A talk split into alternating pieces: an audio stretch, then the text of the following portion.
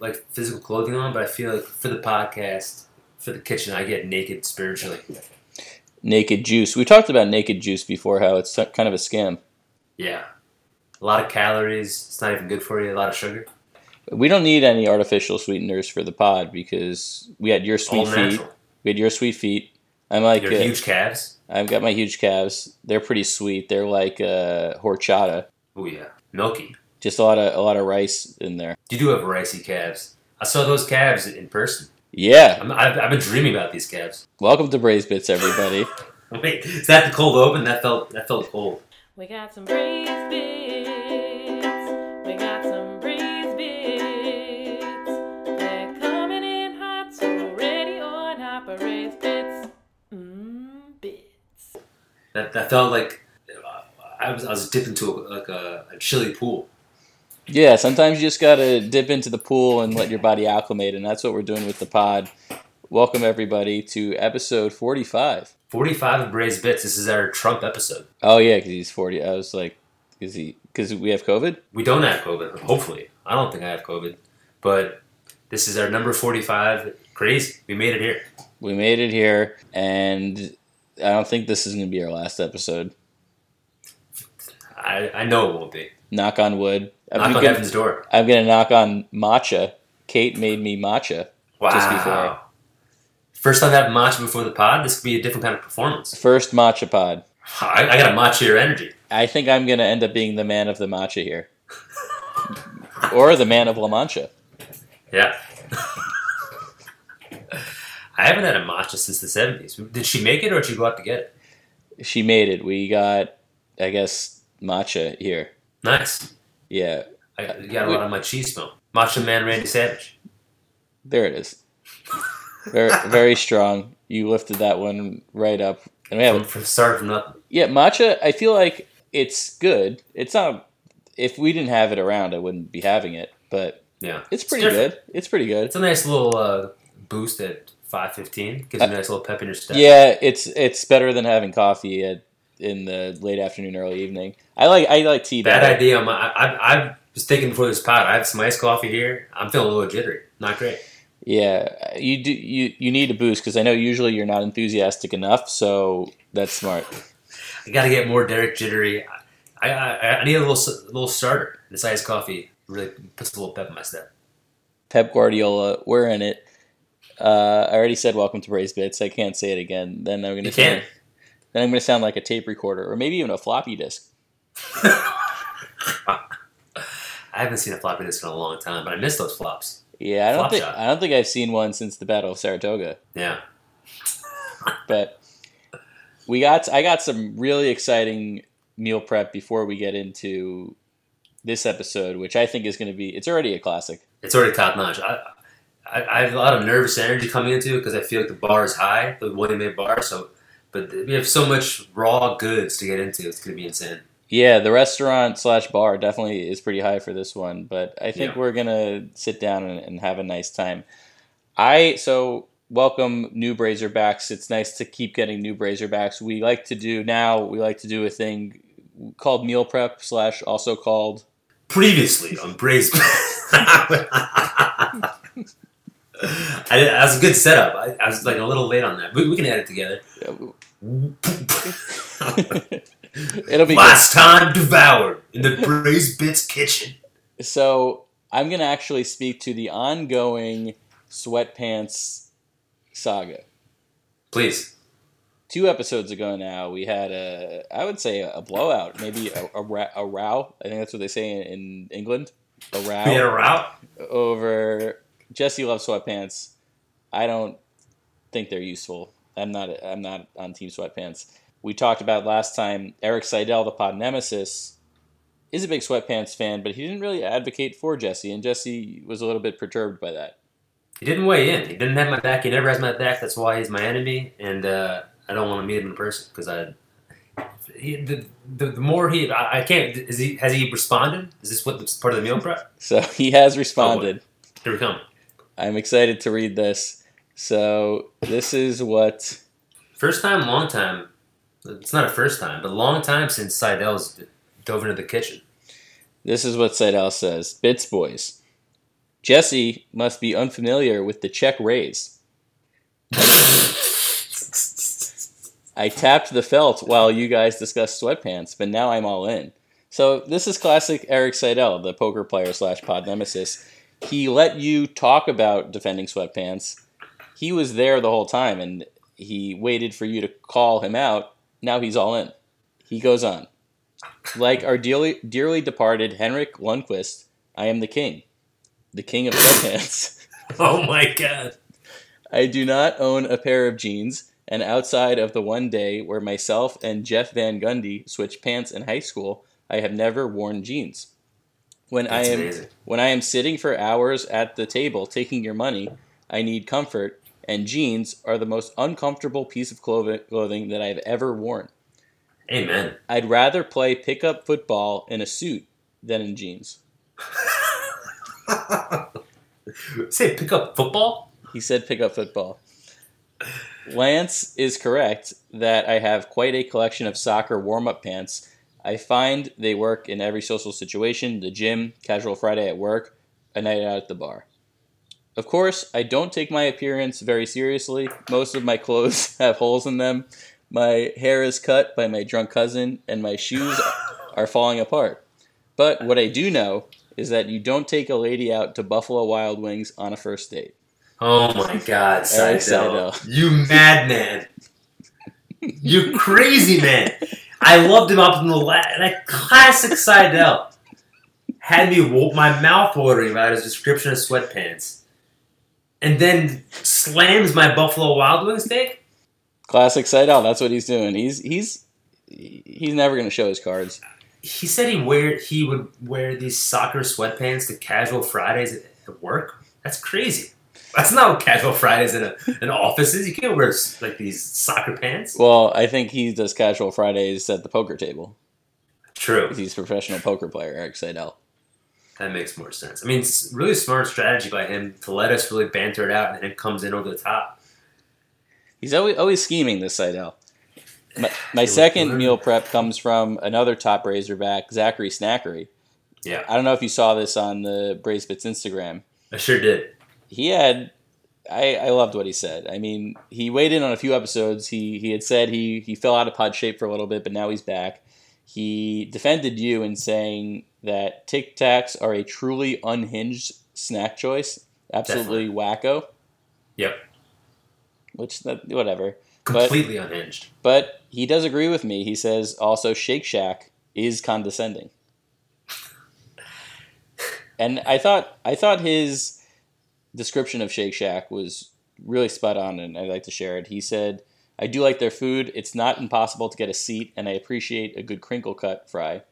The thing with Shake Shack is that they make kids food for adults, you know? No, no, Everything's no. really I don't know. Everything's really colorful and geometric and specifically made to photograph well, which is the equivalent of being like, we know you're going to put this on Instagram, so here you go, you little phone addict.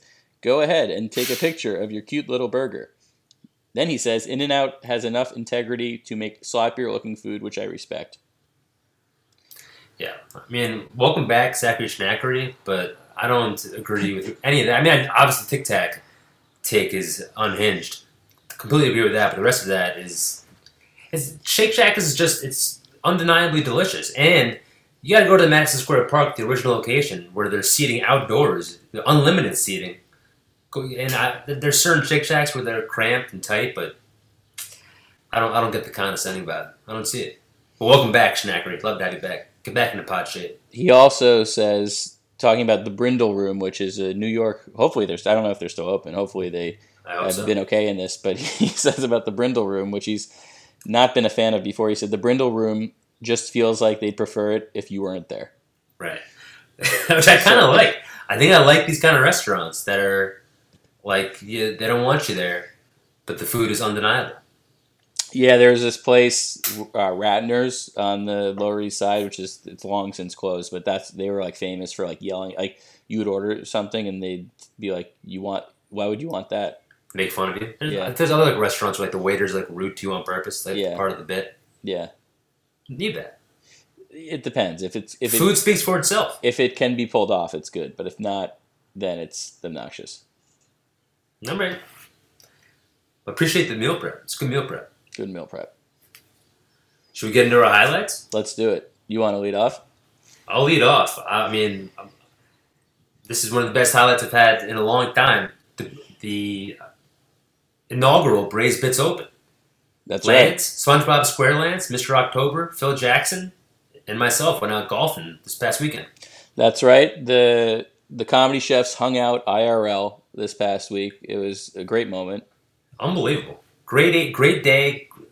Mr. October found the this beautiful golf course in West Orange, New Jersey. Had insane views of the New York City skyline. We had beautiful weather, great camaraderie. We had October's insane at golf. He was, he was fun, fun to just watch his swing. It's like it's like an artist with the uh, the clubs. We had Phil Jackson. Me and you do stand up, but I feel like Phil Jackson was the funniest one out of all of us. Had us cracking up the whole time. Be able to see your calves in real life, like walking. I feel like the, on the back nine, your calves were really getting into it. I was able to really see him hard at work, which just took my breath away. Uh, we had we had great cigars, some Sigourney Weavers. Those were very pleasant, and uh, so overall, fantastic day. Loved it. Yeah, it was overall fantastic. You said everything that needed to be said there. I had a great time. It was nice to hang out. I haven't seen you in person since since the pandemic. It was great to see Phil Jackson, to meet him. yeah. Phil Jackson is everything that his predictions are. Great energy, high energy guy. And real high energy guy. yeah, Mesh, Mesh and Willwell is a good group. I feel like October's now is he's a top Razorback. October's been yeah, October's been a top Razorback. He's not going to be as vocal sometimes as a uh, well, Seidel's not vocal, but he, he yeah, October's a, a top. But he gets in the mix. Seidel wants to be in the mix. He shows his cards. He keeps them to his chest, but he gets in the mix. October, he's just he's a Sunday listener, which you love to see. Yeah, Sunday listener. That was that was a good that was that was a good bit. Yeah, fantastic. A lot of good bits, a lot of good swings, a lot of bad swings, but overall, just great vibes on out on the greens. Yeah, it was great. Also, just pulling up there, and I had my breakfast ready to go. Yeah, I was gonna. It was this was debatable to be my QAB, but I'll, I'll get into it now. I, I thought this was just. You know, we talked about a lot of things on the podcast that we we safer to get an uprising, to get do for a laugh, to maybe be a little provocative. But Lance shows up with the plain, uncut bagel. Plain bagel, nothing on it, uncut. Almost, and then he, he like raises it to the sky to show me that he's having this bagel. It made my mouth dry seeing him eat it. It was, it was, it was very QAB. So what I'm wondering is that if you were gonna have a plain bagel, just plain, you would prefer to cut it? Because that Yeah. that to me is insane. I don't know why. If that's what you've been thinking of this entire time, then that is literally. I guess I just did. I, I've never had. Just, I haven't had a, probably a plain bagel since I was an infant, but I haven't. I guess I just. I didn't expect you to be taking this big old bites out of a full plain bagel. That's what you got to do because you got to get all of its substance and its texture. That's why a plain bagel itself is arguably like superior than cutting the bagel because you don't get the sense of the doughiness and the hard crunch as strong as you could. If you cut it, you limit that. You cut it. You literally cut it in half. By not doing that, you preserve the integrity of the bagel. I, was- I I understand that now. That makes sense. But you, you had options to get pretty much anything you wanted from the bagel shop, right? Yeah, And you went just straight up plain. I chose the number one option. What did October get? I'm not sure because he had it before I picked him up. Gotcha. he he was nice. I, I was the driver, so he nicely offered to, to get bagels, and I said, Absolute you know. I, I said, I. I said, I know what I'm having. Absolutely insanity. It's funny that Seidel talked about having ripped clothing. You showed up in a ripped uh, polo shirt like you just got into a backyard brawl. Yeah, it was slightly ripped, something I did not totally realize until I got there. But that's how it goes. I thought that was kind of an intimidation factor. Showing up with a ripped shirt, being like, "I'm here just to swallow swallow golf balls and beat beat up my, my driver." Yeah, you know, I'm not a I'm not a big polo guy. I don't know if that's that comes across on the pod, but I only had two in my closet. There's a there's a bunch more at my parents in Long Island, but you know when they tried- Duca. yeah, when they tried to dress me up like a, a nice a nice little boy. But the one this one was the ripped one. The other one was too small, so it it looked insa- insane. I couldn't wear that one. It, it looked like I I loved it. trying to fight you. I loved it. We, it was me and you. We wore short sleeves and, shorts, and Phil Jackson October both wore long sleeves and pants. Because we know we got we're, we're cooking, so we got that heat emanating from us Exactly. all the time. Got out of the city. Had a beautiful day. It was great to get out of the city. It's fantastic. Fantastic to get out of the city. You know, our golf games were okay. That's the thing with golf, though. You can't. If you actually want to be good, you actually have to play and spend Yeah. the money and the time. It's I, I think it's perfect as a two to three times a year thing at Yeah. this point. It did make me want to leave in there, and like I maybe, maybe want to like play again to get better. But then I was like, I, I don't really want to be. That's not really my goal right now. Is to getting better at golf. I, I had a fun day. I feel like that's good that I wanted to get better, but it's not like a on my, my bucket list right now. Yeah, I slightly had that bug to the bug in this club to get better and to play more, but then you realize how much money it is and you have to build your life around it. And I'm like, oh, I'll do that when I'm 60. Yeah, we'll do the Braised bits open every year or so, and we'll get our swings in. Yeah, with some commentary from from uh, Millionaire. I don't know if it's coming through. Oh, I wish I could open that door up. so yeah, that was that was my highlight as well. I also would be remiss to to mention remiss to mention remiss to not mention I don't know. Remiss to mention sounds right. Reese Swiss Miss Miss Swiss Miss. Missy Elliott. Wow, Ezekiel Elliott. Uh, I would be remiss to or to not to mention that Kate and I celebrated our one year anniversary. Wow, Monday. congratulations. Thank you. When was it? Monday. Beautiful. Yeah. What'd you guys do? Uh. Anniversarized? Yeah, anniversarized. Nice. Yeah, you know, it's the pandemic. We had we did a bunch of different things over the weekend, so we said Monday, let's just take it easy. The, Beautiful. the Eagles. Take it easy. Take it easy. Congratulations, that's awesome. Yeah, first big, of first of infinity years. big accomplishment for me. Yeah. Put that on your resume. I Married did. for one year. I already did. It's Well, on my congrats to you and your wife. it's on my it's on my LinkedIn. Very, very nice. But first time we've had the same highlight in a long time. I don't think we've ever had the same, the same highlight. And I don't think we ever will again. Wow, that's that's pretty deep. You don't think we'll ever have a similar highlight from another week together? I think we will. I think that's just something that the character that I play on the podcast, which is mostly me, but like ten percent not me, is what was Right. that was supposed to be said. Got it. I like it. Yeah, I was listening to podcasts and like our podcast is. We are talking about this with Phil Jackson. Like our podcast is a good podcast, Sure is. and some of these podcasts are literally unlistenable. But I feel like a lot of podcasts to be like they they do characters of, of like you know exaggerations of who they are, but it's just so brazen and, and not a brazen in like a brazen bits way.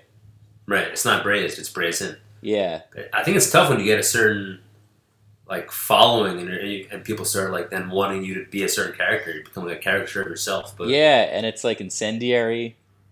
yeah. It's like incendiary had a little lamb. It's wild.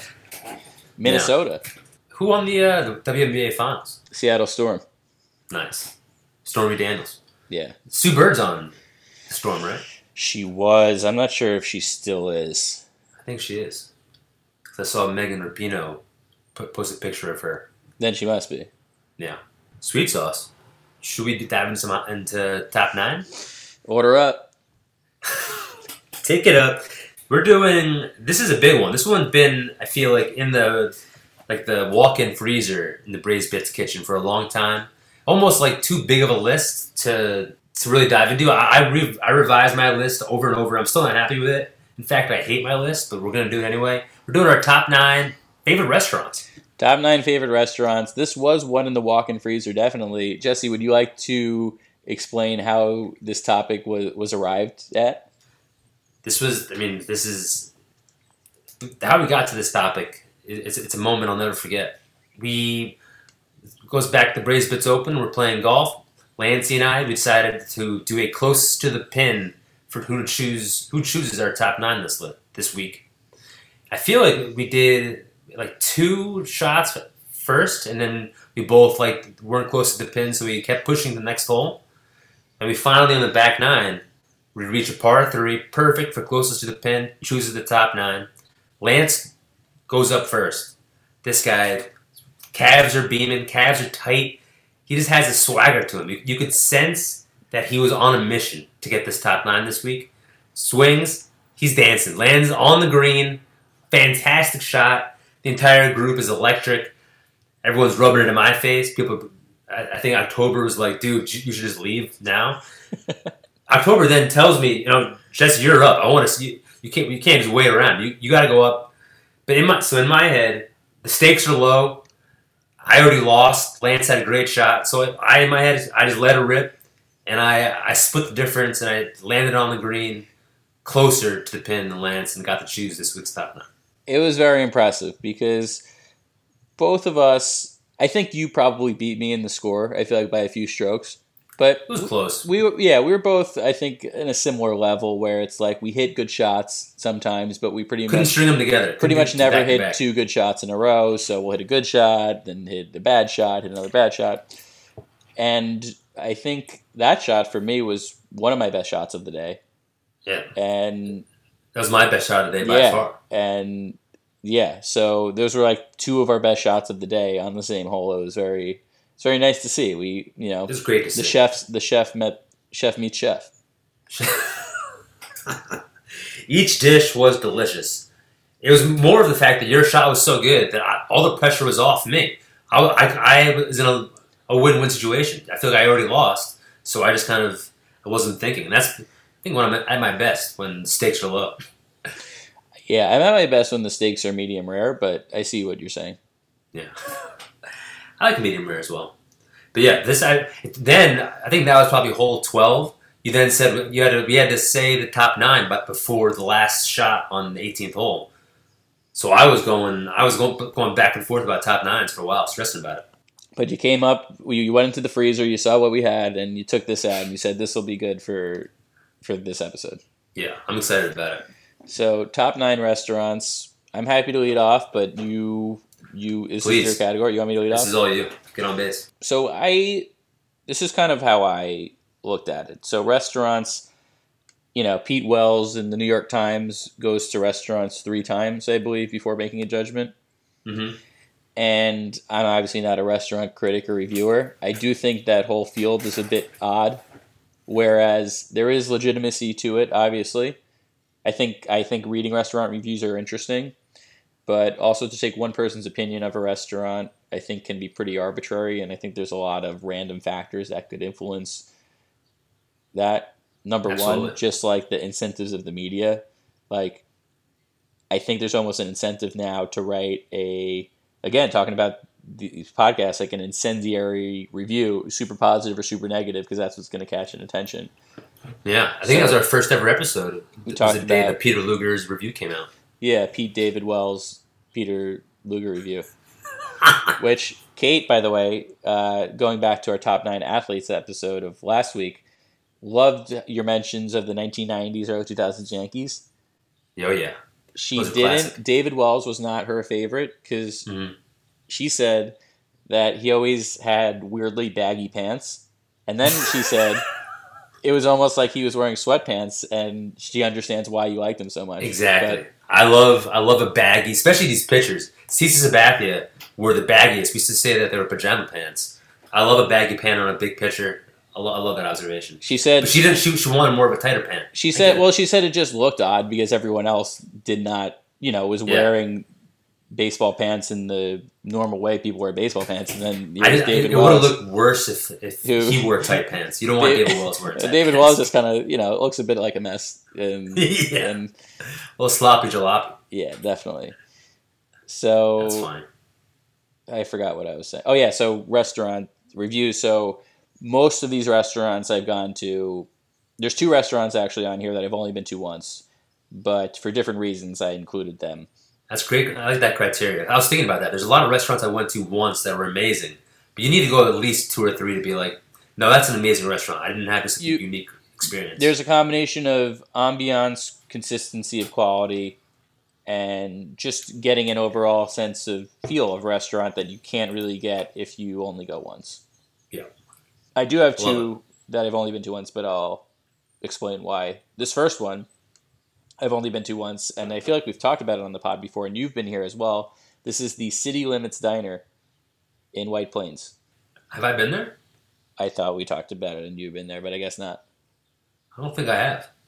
It must have been my other podcast. Wow, little uh, podcast affair. Love, love that. Saucy. Yeah, uh, so this is a diner.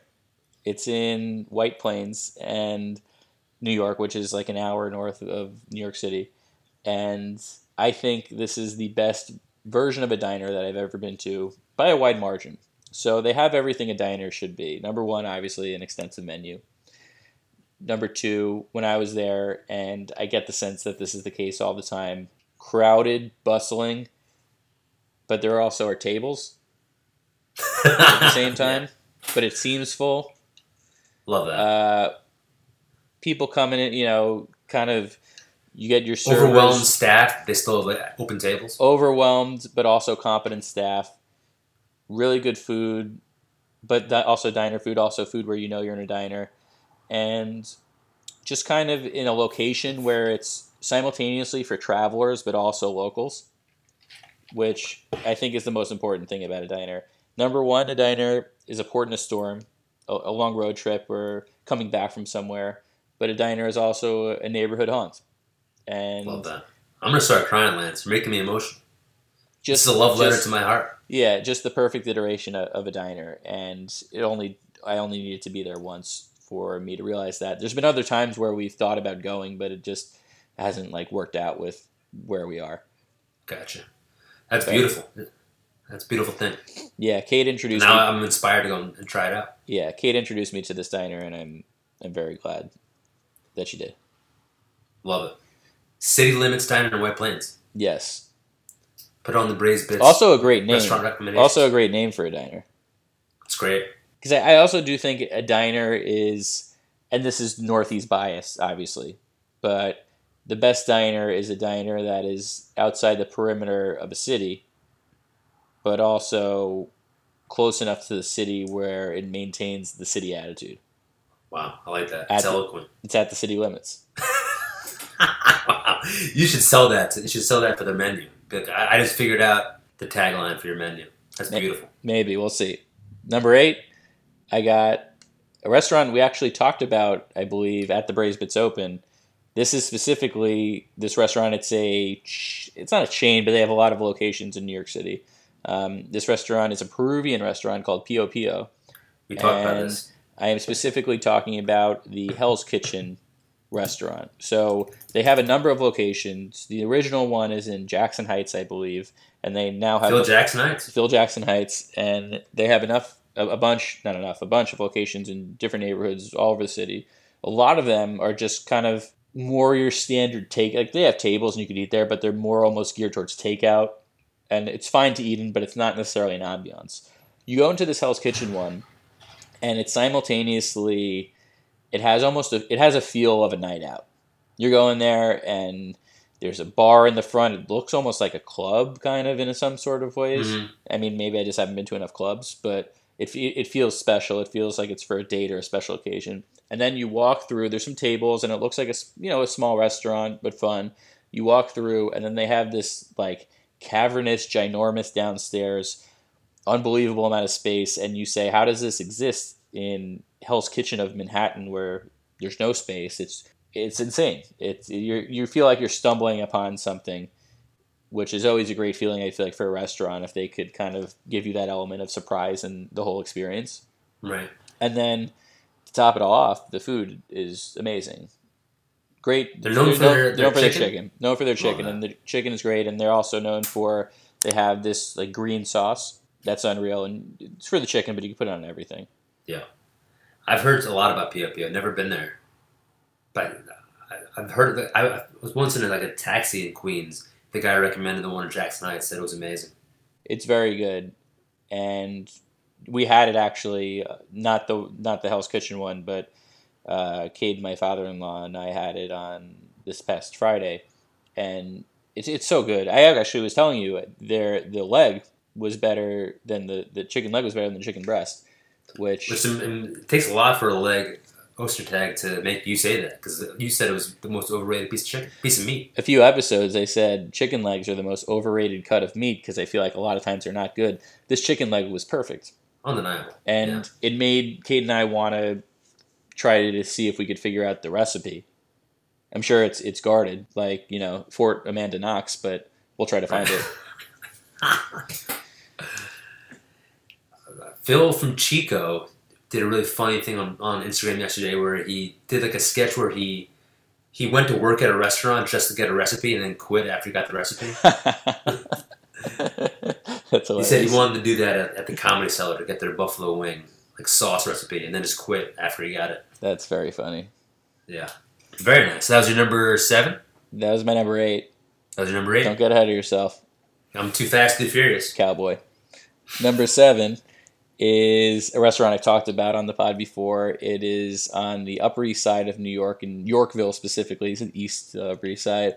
It's called Arturo's, and it is your Saw this come standard. from a mile away. Yeah, it is your standard Italian, longer running Italian restaurant. It's been around since 1984, I believe. Mm. So now it's been around for almost 40 years. And what I love about restaurants in general is that you can sort of tell when they open just based on the restaurant.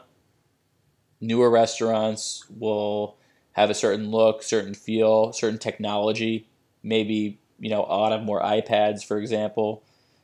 Certain elements of it that are more modern in 2010s. And then you have restaurants, even some old restaurants, even might have like a phone booth or old pictures, things like that. So I love walking into a restaurant and understanding that it's probably been like this and, and this essence of, of the time is preserved. But obviously, the food and the experience is updated for for 2020. In this, I mean, not 2020 in this case because it's hard to go to restaurants, but you, you know what I'm saying. Right. Um, food is fantastic. The ambiance What's, what's your go-to dish? perfect.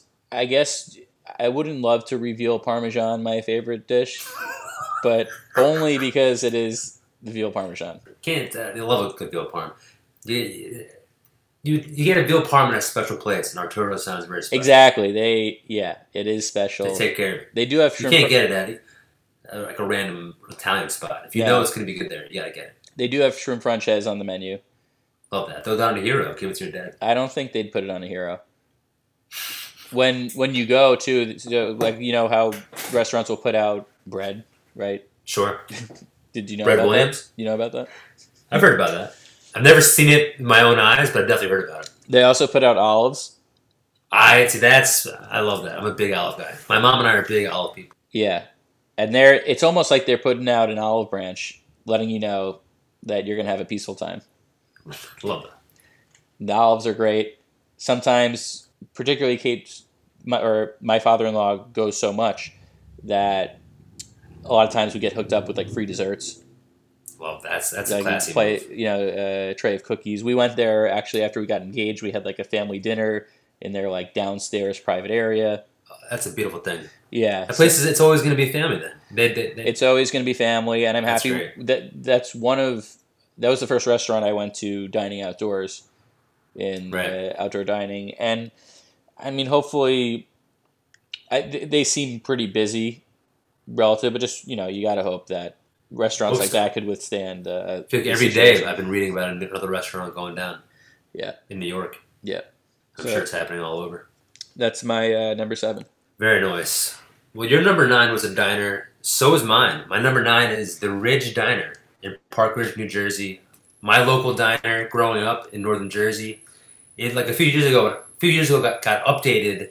Like like um, the the physicality of the restaurant. They updated like how it looked. It's a lot more modern now, but it used to be just a classic looking diner. My favorite, my favorite diner probably anywhere. A lot of great memories that are going with friends and family. I remember going there during Sandy with my mom to just like hang out because it was like one of the only places open after we got gas. Um, we still had power out. Favorite thing to get there is the combo wrap. They have this wrap that has chicken fingers and mozzarella sticks, Oh, marinara my sauce. God. It's insanity. Whew. Dip that in honey mustard. Wow. It is banana pudding. This is too Um, much. just a classic. All the a lot of like, the classic old sassy lady waitresses that yell at you. Gotta have that. It's where I developed one of my jokes where they yell at you. There's a sign that says "Please wait to be seated," and then they yell at you to seat yourself. Gotta have that. They make you feel like, well, like, what are you doing standing in the entranceway? I, I love that feeling. And they like ask you, "Are you ready?" The second you sit down, of course we're ready. Just so good. Great shakes. Great, great everything. Always consistent. Number nine, the Ridge Diner. How are the glasses? Great glass. Small glasses, but but they're like the classic old school glasses. Do they look sort of dirty, but they're also clean? yeah. They have like a little bit of the fog. Yeah, yeah. The diner fog. yeah. BJ. You order orange juice and it's like a little like shot glass of orange juice. That's great. Do they have the menu with the advertisements? They do. They do. It's the it's the wide open, folds in like five times inward. And you open it up, it's got the little post-it notes for the specials. A thousand different options. You can get anything there. I Yeah. think my, my dad likes the meatloaf. That's my creed with with menus wide open. with menus wide open. It's a beautiful thing. That sounds beautiful. Great place, always great. Always packed on the weekends. My number eight is from one local spot to another, my now current neighborhood in Astoria on Ditmars Taverna Kyclades. I believe there's another outlet of it in the East Village, but this is the original Taverna Kyclades Greek restaurant. Hard to get into because it's, it's very small. Uh, they have some outdoor seating now, um, but just like classic Greek, great Greek salad, amazing octopus, fresh seafood, great calamari, like huge serving sizes, just like old school Greek. When you think of like Greece, I've never been to Greece, but this when I think of like authentic Greek food, this is the place. Um, and like probably my number one recommended place someone comes to Astoria, Taverna Kyclades. That, um, you're making me so hungry. You're making me thirsty. You're making me hungry. I have a nice glass of water right over here. So I've walked by the East Village one a number of times, and I've never been interested in going because I feel like the Astoria. Why would you go to that one when you go to the Astoria one? Yeah, you gotta. Have you ever been to one in Astoria? You got to get out of the city. You got to go to Astor- go to Astoria. Got to. I gotta take you there. You would love it. Yeah, I've never been to the East Village one. It, it seems like a little bit more, kind of like uh, corporate. Because this one is the opposite of that. It's in a strange spot. It's like on 14th and First, basically. It's very hectic. I mean, I'm sure inside it's it's nice, but their outdoor dining. It's unfortunate with you know a lot of outdoor dining. If you don't have a great sidewalk, which how many places in New York City do, Yeah. then it's it's could be just very. There's just a lot of things happening, and you you're trying to eat. So they don't have the greatest outdoor setup, unfortunately. And even indoors, I've always been like I would rather go to Astoria. I've been to Telly's Taverna in Place is great. It's another great one. and it was so good that I'm like, oh well, when we come back and you know for for Greek food, that's where I want to go. I almost like have that loyalty, but I don't know if I could. Can I cross that loyalty? Is that is that acceptable? I'm not going to be allowed to cross. They're, definitely different. Telly's Taverna is delicious. It's a little bit more modern. I feel like Taverna Kyclades is more old school, more Okay. simple. All right, They're Well, both delicious. I love Telly's Taverna. when things open back up, we'll go. Let's do it. Love that. Coming from Astoria down to Florida, my number seven is a restaurant in Boca Raton, Ke'e Grill. Just the classic seafood restaurant. I've been going there my whole life. Whenever we go down to Florida, usually it was once a year for a long time. haven't been there in since probably since the fifties, but it's like a classic early bird place where old Jews go for early bird dinners, and it's like just always consistent, always classic, great service, great food. They do this thing where all the entrees you choose two sides, you get two individual sides, and they have this amazing spinach Maria, which is like pretty much just cream spinach, but it's just to die for. Great seafood, consistent. The atmosphere is great. And I feel it's one of those places where in Boca Raton, all these old Jews are always complaining. So like the service is just like top notch. They're prepared for any kind of like little specific request or complaint. They're just like top of the line. Ke'e Grill, my number seven. That's great. That's great. I mean, I had one that was on my list, wasn't on my list, was on my list, wasn't on my list, was on my list. Now I'm going to take it back off my list and sub in another one because boy. I could conveniently say it now. Have you ever been to Three Gs? Oh yeah, I haven't been to Three Gs. I just know that name. I actually like don't. I just remember. I, I've definitely been there. Is that old? Is that like I don't what think kind it's of food is it? it's Jewish. It's like a Jewish yeah, yeah. yeah. deli diner.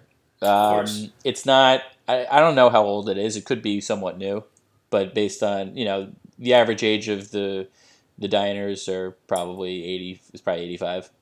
Yeah. and it is great. It's just great Jewish food. It's a very retired to Florida Jewish atmosphere, which is a great Yeah. specific atmosphere that if you've never experienced, experience for two, for two days. That's probably enough. But Sure. yeah, Ke'e Grill, Ke'e Grill. Ke'e Grill. It's fantastic. It's in Boca Raton. Yeah. I feel like I must. I, I'll ask my dad if I've been there. I don't recall ever being there, but it sounds like somewhere I've been. Yeah. I wouldn't be surprised if you have. Yeah, Real good. That's my number seven. nice. So that means I'm up.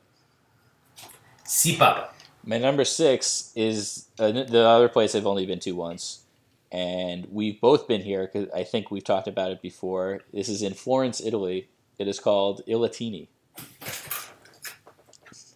What number is this? Six. That's my number six.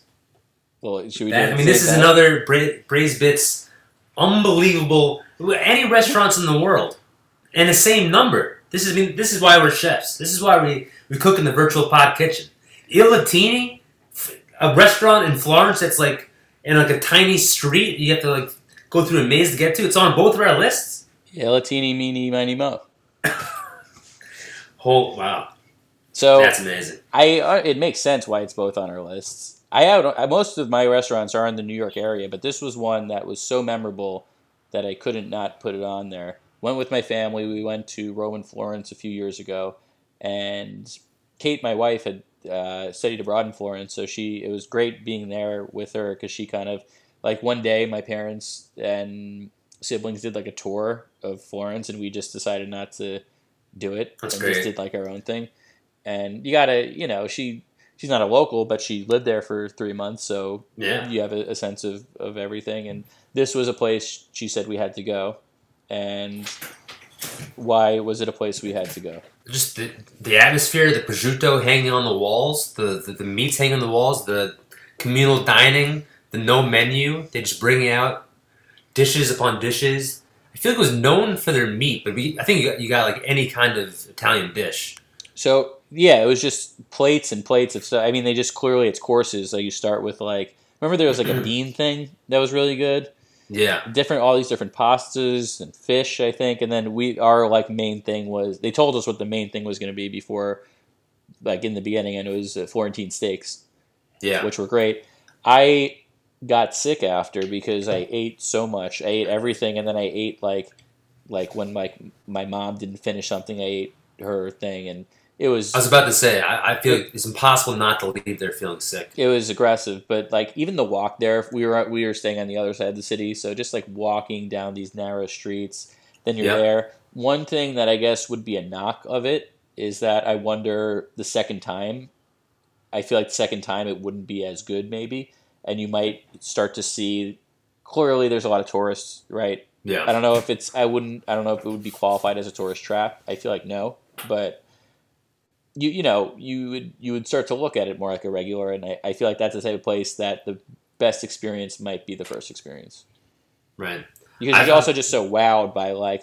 I mean, I can't think of many restaurants that I've been to that kind of just bring out courses like that too Yeah, It doesn't- not really an American thing. I feel like we went to one during our honeymoon. We went to a similar style place in uh, Positano on the Amalfi Coast, and it was it was just me and Kate. And I feel like those types of restaurants are better when you're with a large group. You need a bigger group. But- Absolutely. It was not remotely in the same league. We both thought as uh, as Il Latini. Latini's is unbelievable. I actually, the first time I went there, I went there twice. So I've been to Florence twice. I went first with my family and another family, and that was probably the better experience. The first time experiencing it, it was like magical, and getting so much food. And then I went actually the second time with one of her pod nemesis, and now whack over it, which it wasn't a whack experience, but it is, he's not a pod nemesis, but He's a pod nemesis. He's whack. We'll see if he's listening. Whack G, if you're listening, I, I haven't heard about. I haven't heard some feedback from Whack in a while, but we we had an amazing time. Absolutely phenomenal. His sister, I believe, studied in Florence also, and that was one of her favorite places. Just like the whole thing, the walking there, the the atmosphere, the things hanging on the wall, how they treat you. It's just it's, it's a special thing. Leaving there so full. Yeah, Highly I- recommend. I remember the food being really, really good, but that's a place, the type of place where the experience is so strong that they could actually afford to have like some food that's a little not amazing. Yeah, I, I actually looked it up because I've forgotten exactly the name, and I looked up some of the reviews on like on Yelp or TripAdvisor aren't that great. It's not as high, not as great as I thought they'd be. I could see because there's probably a lot of expectations built in. Yeah, And- it's it's expensive. It, yeah, I mean, I didn't pay for it, so I might have different feelings. I mean, it reminds me of, in some ways, a, a restaurant that I thought about putting on my top nine, but I didn't. Sammy's Romanian Steakhouse. Heard about Which- this place? Never been. Yeah, it's crazy that you've never been there, but the food is legitimately not good, and it's expensive. But the experience is so unbelievably amazing and like Yeah. strong that it could get away with it. right. Which is which is fine. Which is Yeah. great. Yeah, you're not going there for the food. Which, if you're a restaurant and you can pull that off, that's. I mean, unless you're like a kids restaurant, if you're like Mars Twenty One Twelve, but that's, that's Wow, Mars. That's, Tw- Wow, I that's so funny you brought that up. Mars twenty one twelve. yeah, it's my number one. Is it? No, that's out of this world. I'm kidding. Yeah, I was a. When I, I went there with my family once on the way back to the car, my mom got hit by a car. Jeez, Have I talked about that on the podcast? no.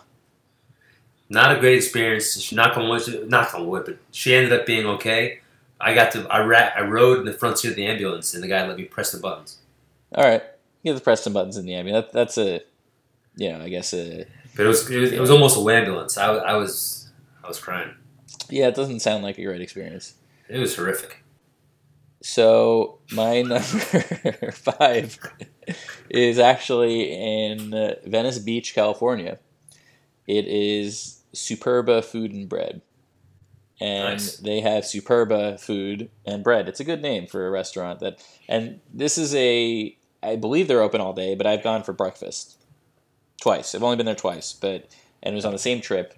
We stayed in an Airbnb close by. We went for breakfast one day, and I got this like egg kale sandwich, and still to this day, it's the best egg sandwich I've ever had in my life. Wow. Perfectly salted, like the bread was obviously amazing. The egg was perfectly cooked. Kale, they they had some sort of sausage on it, which I don't remember what it was, but it was just worked unbelievably well as a sandwich. And then the environment was like there aren't many of these. I feel like in on the West Coast more so than the East Coast. There are restaurants that are more geared towards breakfast Sure. this train in the background wants to wants to come. That's the Amtrak. Jeez Louise. Um, it just like like the the restaurant had so much natural sunlight, and it was the tables were were far apart, but you, they weren't too. It was like good spacing for a restaurant. People there seemed pretty LA in the sense that they were like working at an LA restaurant, but they were also good at you know the atmosphere and ambiance was was strong, and it was so good we decided to go back a, a few days later Wow. and you know, and actually no, we decided to go back. We were in LA, then we left LA, and then we decided to eat there for breakfast before we went to the airport on our last day. That's how good it was. So, We had- so you know it's good. You want to get one last bite? yeah, had to go back, and both times it was tremendous. We one time we sat outside, which was great. One time we sat inside, and even though you're inside, you're still getting like a lot of light, and the experience isn't lessened by where you sat, which I think is huge in restaurants. A lot of restaurants, if you're in a certain area of the restaurant, it's amazing. If you're not, it's awful Sure.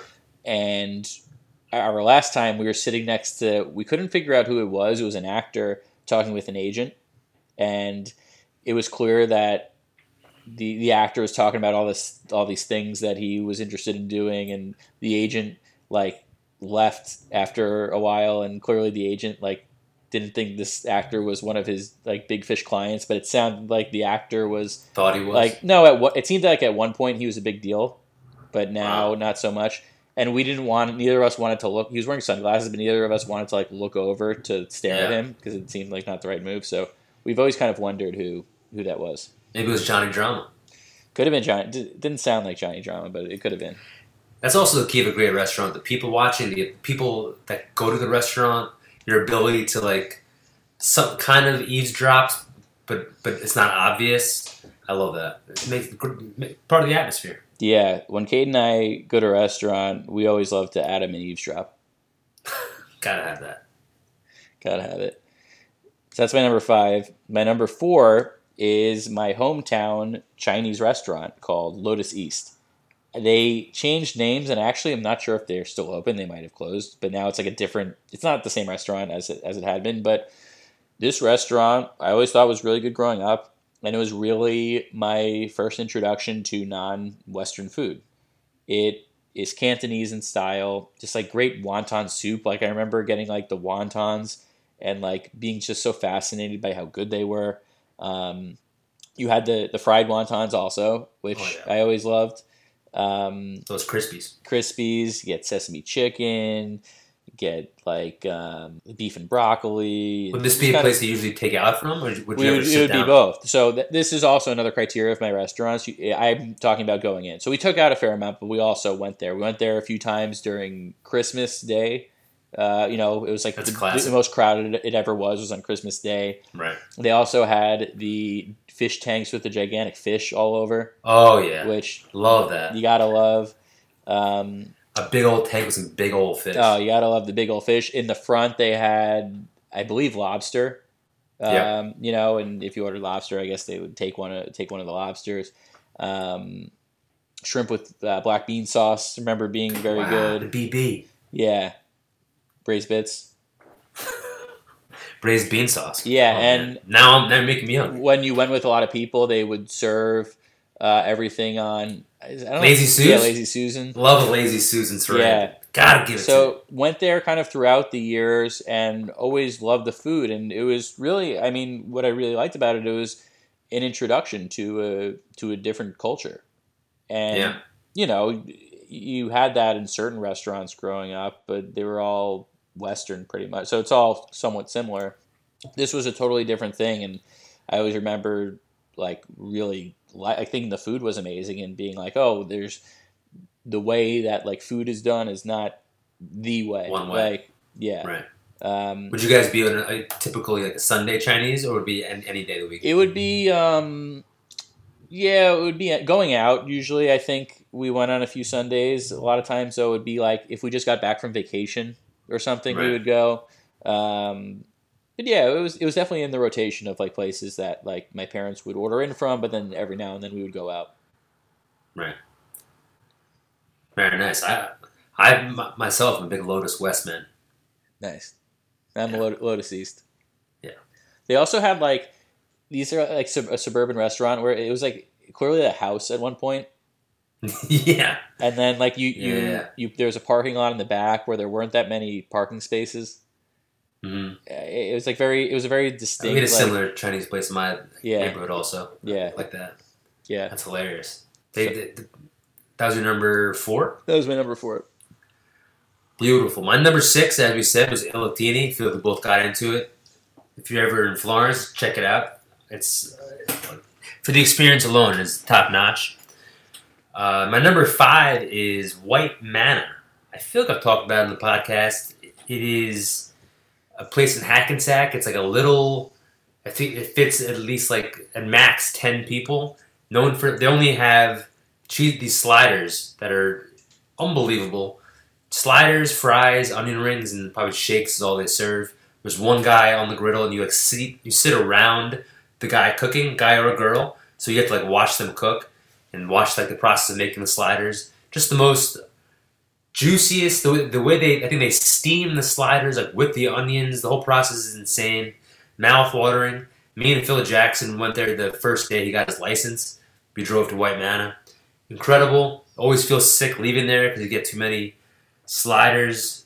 But you go for the atmosphere also of like you're you're there's no menu and there's like no waiter, so you, the person cooking just goes like who's next, kind of an honor system of whoever who got there at what time.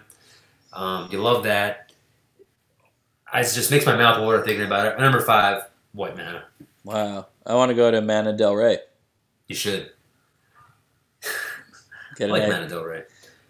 Del Rey, Florida. Del Rey. It's, I feel like it's the original White Castle. It's it's like the OG White Castle. It sounds really good. It reminds me of a place I used to go to, not too, super often, but on the Lower East Side, kind of by me. It's called Mikey's. It was like a burger place where it's like a griddle, and it was by Local 138. I don't know if you Mhm. ever remember it, but I don't think it's so. like a griddle, and they, they just like had like kind of. I feel like burgers in the style that you're talking about, but that just Yeah. sounds place that's making good burgers like that harder and harder to find. very hard, and and especially with that kind of uh, just setup of like it doesn't fit that many people. I'm pretty sure that they're cash only. There's not like it's not. You're, you're going to be waiting at least. It's going to be like a a much longer experience, and you can eat the food in like 90 seconds. And which like you're eating, you're eating alone, but you're also eating together, kind of a thing. exactly. I Exactly. almost didn't make my top nine, but almost did B and H Dairy in the East Village. The place is great. Love that place. It sound is is the setup somewhat similar to that. Uh, a little bit. It's more of like in a circular where it's like wrapped around the uh, the griddle. It's similar to that, and, in that tightness, and you're like Yeah. brushing into people nonstop. You gotta love that. There's a place in LA called the Apple Pan, which I think is similar. I think that it's like burgers and stuff like that, and you're like kind of around this like it's almost like a, a rectangle square. Yeah, But you gotta love it. It's like almost like a old. It's a, it's a style of dining that's lost to time. Now people like like to order things automated and right. and uh, not talk to anyone, but also not like be next to anyone. It's just, you know, Not great. So certain great. certain circumstances, I want to do that, but I love these throwback kind of places. you It's undeniable. Uh, they are undeniable. All right, coming in at number four, Quattro is my favorite Chinese restaurant, Shun Lee Palace in Manhattan. There's two of them, I believe, one by Columbus Circle and one Upper East Side area, like 57th and Lex. My favorite is one on Lex. Um, fancier, upscale Chinese, but they just had the classic, the best wonton soup I've ever had, the best. This house special fried rice is insane. Uh, they have slippery chicken un- unbelievable, slippery. Can't get your hands on it. They have an orange beef that's incredible. Just the overall service is fantastic. They, they put down these noodles with duck sauce and spicy mustard that are incredible. Just a lot of me- a lot of family memories there. Going there on Christmas with my family.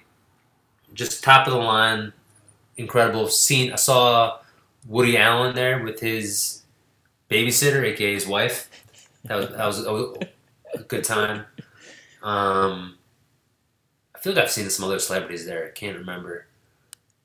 But that's just, just a lot of good memories there. Shun Lee Palace, highly recommend it. Never had it. Shun Lee Palace in Wonderland. It is a That's wonderland. that's you. It is. It's magic.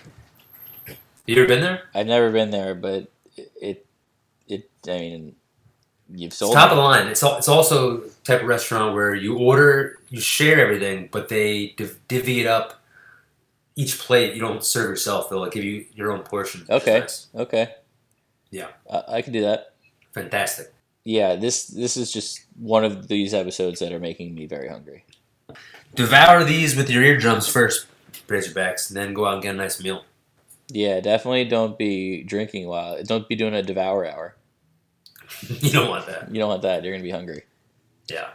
So my number three is a family style Italian restaurant in Huntington, New York, on Long Island called Piccolo Bussola. Pickles? Tommy Pickles. Piccolo, Piccolo Bussola. Piccolo Bussola. It is.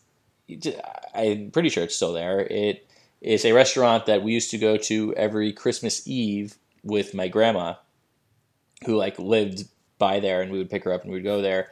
And like, like I remember I would wear like sweaters because it was like we like I guess my parents were like we should dress up, and it was you know just it was my it was my first introduction to a family style Italian restaurant, and what a way to be introduced.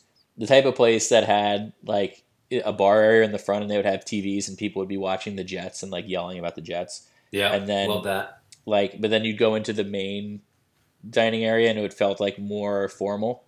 Sure. it was like there's this place for the TVs and drinking and yelling about the Jets, and then there's a place for like Place I mean, it was business, where you formal. Really buckle down. yeah, people were buckling down, but they were still, you know, it had that Italian flair, so people weren't like stiff and rigid formal. It was more just like no TVs, TV Long off, tables, like people. people yeah. having lively conversations. Love the that. type of place you have to go with. You have to go with a large group, or at least you know, at least like four or five people, and just great. Like I would. I mean, I was.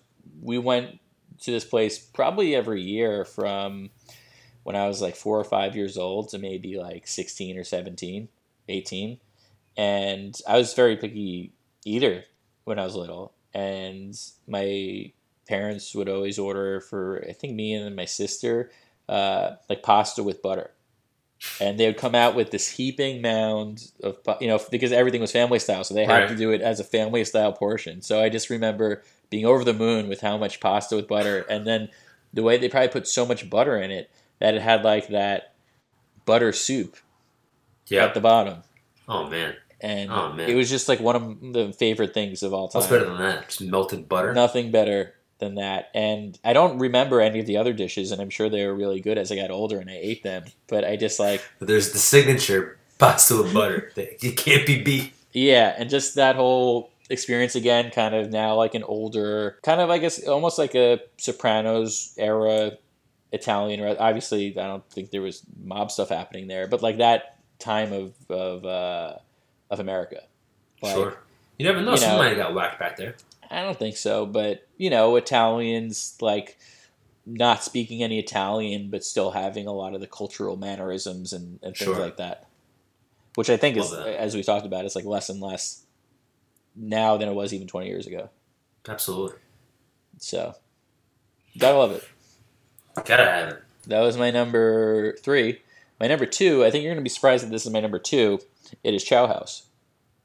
Wow. I thought you said this was your number one. It is my number one for this list. It's my number two. Wow. because I go there so much that you can go there for. I've been there for special-ish occasions. I've, I've taken my parents there for my birthday before, and I took when I told, picked my groomsmen for my wedding. I took them all there. Um, Oh, I ne- never got the invite. you never got the invite. Really, um, I really actually took them there just because I wanted to like go with a lot of people so I could get stuff. Get more I- things? Yeah, exactly. That's smart decision. Yeah, smart decision. But so I have been there for special occasions, but I've been there also so much normally that to me, it doesn't as much have like you're only going here for Special something occasions, right. special or something. You know, it's it's it's an event. It's to Especially because you're also you're at the lantern so often. I feel like that just being on that block. Being so on that block. I mean, I I would. I I would have it at least once a week, sometimes more. Right. So so often, I mean, it's still amazing. So Chow House for it's a restaurant in Greenwich Village, Chinese restaurant, Szechuan food, just like such high quality, delicious Chinese food. Very spicy. If you like spicy stuff, there's some stuff that that is not spicy, but just like really well done. The experience is tremendous. The it's very well run. I've become friends with the owner. Nicest guy. Everyone there is super nice, and it's like well, it's welcoming, but it's also authentic. Like they're sticking to kind of what they're trying to do. They're not gonna like comp. They're not gonna, for instance, they're not gonna make anything less spicy so it could cater to like a more American palate, for example. Right. Their whole thing is we're gonna cook this food in a way that's kind of almost I wouldn't say it's elevated. It's just like just really really good, really high quality, good ingredients, a lot of healthy stuff, and just like everything I've had there, I've been either impressed by or just like blown away, and can't get enough. I mean, I'm there all the time. Probably the number one customer. You should get the, the Chow House Black Card. I haven't gone as much now because it's you know it's there they are back You- open, but it's You did know, that trek, didn't you? Like walk there. I Walk did back? walk there and walk back once. Yeah, chowing down. yeah. I might House go now. Chow. Now that indoor dining, I'm not. I don't know how I feel about it totally, but that would be a place I would I would just go to and eat indoors Yeah, because they don't have they only have like the outdoor situ- eating situation isn't great. gotcha. But just like yeah, I, I never sat down there. I, I once sat at the bar in between spots, and I got a soup in a dish. and It was fantastic. Yeah, it's also it's also now actually. I mean, before all this, it was like when it first opened, it was always amazing. But you could go in there and get a seat. But progressively, it's like if you try to go on a Friday, you're not gonna you're not gonna be able to get in. yeah. Yeah, it's very good. It's it's it's the reput like the quality of the food has has slowly like elevated the popularity of the restaurant to now, or at least before the pandemic, it was you literally couldn't get in unless you like went at an off time. You know if they do delivery? They do delivery. Wow. But the thing is, the, the thing is, is that some like mapo tofu, for example, is not going to hold up Yeah. as well in delivery. Well, I think a, a lot of the dishes are just better when you have them right there. A lot of the fish stuff, for example.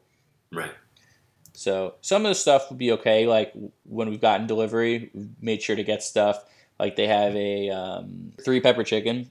Uh, Three it's like feet. yeah, that's that kind of travels well. Yeah, fried rice travels well. Yeah, like wonton soup travels well. Uh, certain vegetables. I always like to get this eggplant with garlic sauce. It's better when you have it there, but it travels okay. Oh man. My my stomach's bubbling. Yeah, Bubble uh, Bubble Watson, Very nice. and my number one. Oh boy. A lot of hype here. This is more than this is your favorite restaurant over the chop. It's my third Italian restaurant on the list, and it's. I feel like it's probably the fusion of my other two, Arturo's and Piccola Bussola. Talked about it before. It's in Williamsburg, but if you walked in there, you would not think you're in hipster Williamsburg because you're not. It is a restaurant that's been there since 1900 called Bamonte's. Bamontes? Bamonte's. Beaumontes. Never been. It's pretty close to. You ever do comedy at Muchmore's? Uh, hold on. Beaumontes. B I A M B A. M O N T. I have. I have. We talked about this place. I've, I I walked past this place. I went into the bar. Never actually sat down and had a meal there though. just I think the pinnacle of Italian American dining, which, as we've talked about, is one of the top foods, especially where we grew up and live in the, the Northeast, especially New York. It's just waiters wear tuxedos. It's like there's there's a sense of like class that I feel like you don't get in in dining too much with relatively reasonable prices. So it makes you feel special. The environment is jovial, con, con, con, convivial. That's not a word. Convivial? Viable. COVID? COVID. COVID. Um, one time when I went there, it was this guy's 80th birthday, and it was literally a table of 30 people. And this like band came in and started playing Italian music for That's awesome. 20 minutes, just blocking all the waiters. Like, everyone was like not bothered by it. Food is very good. um, I've had these like hot peppers there that are among some of the spiciest things I've ever eaten, which is a huge plus for me. I've had like Kate's gotten spaghetti and meatballs there, which is like you know it sounds like a like a basic order, but it's like the best spaghetti and meatballs I've ever had.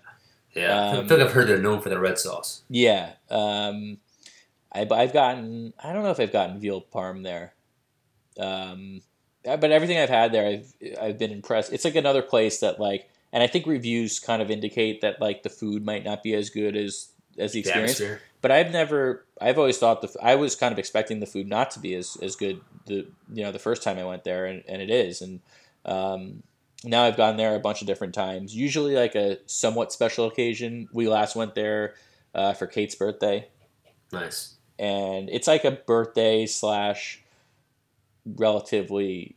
If if we lived in the neighborhood, I mean it's it's it's not a, it's not cheap. You know the entrees I think are like twenty five to thirty five dollar range. So Yeah. it's not a restaurant you could go to all the time, but maybe if you lived in the neighborhood, you would go more often.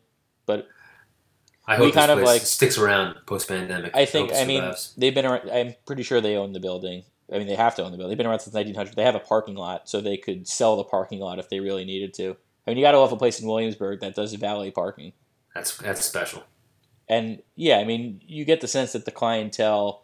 It's also it's also a place, and this is what great restaurants do, is that especially now with the world as polarized as it is, or the, our country as polarized as it is, there is clearly when I've been there a combination of like big Trump supporters and you know big Trump haters, uh, and All under one roof. Eating all red- under one roof, sauce. kind of bonding over over one red sauce.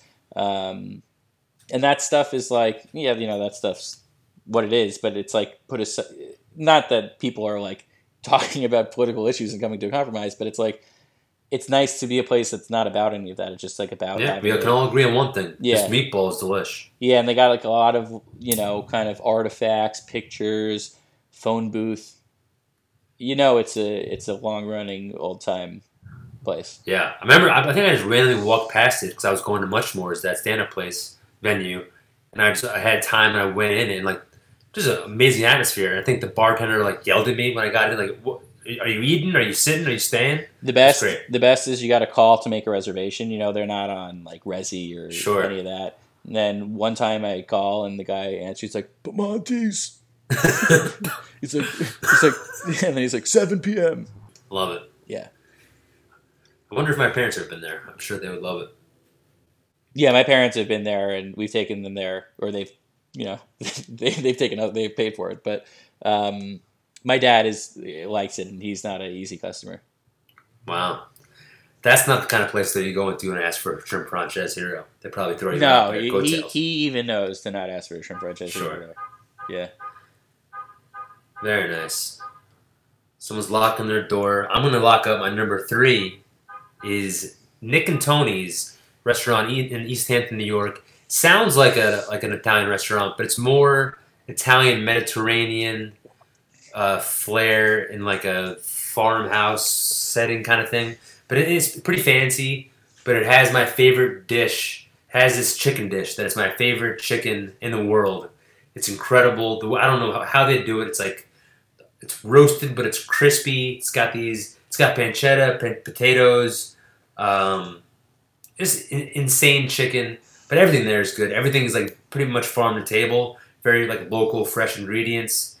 They got these zucchini fries that are insane, and and the atmosphere is the best atmosphere in any restaurant. Probably the most celebrities I've ever seen in any kind of restaurant.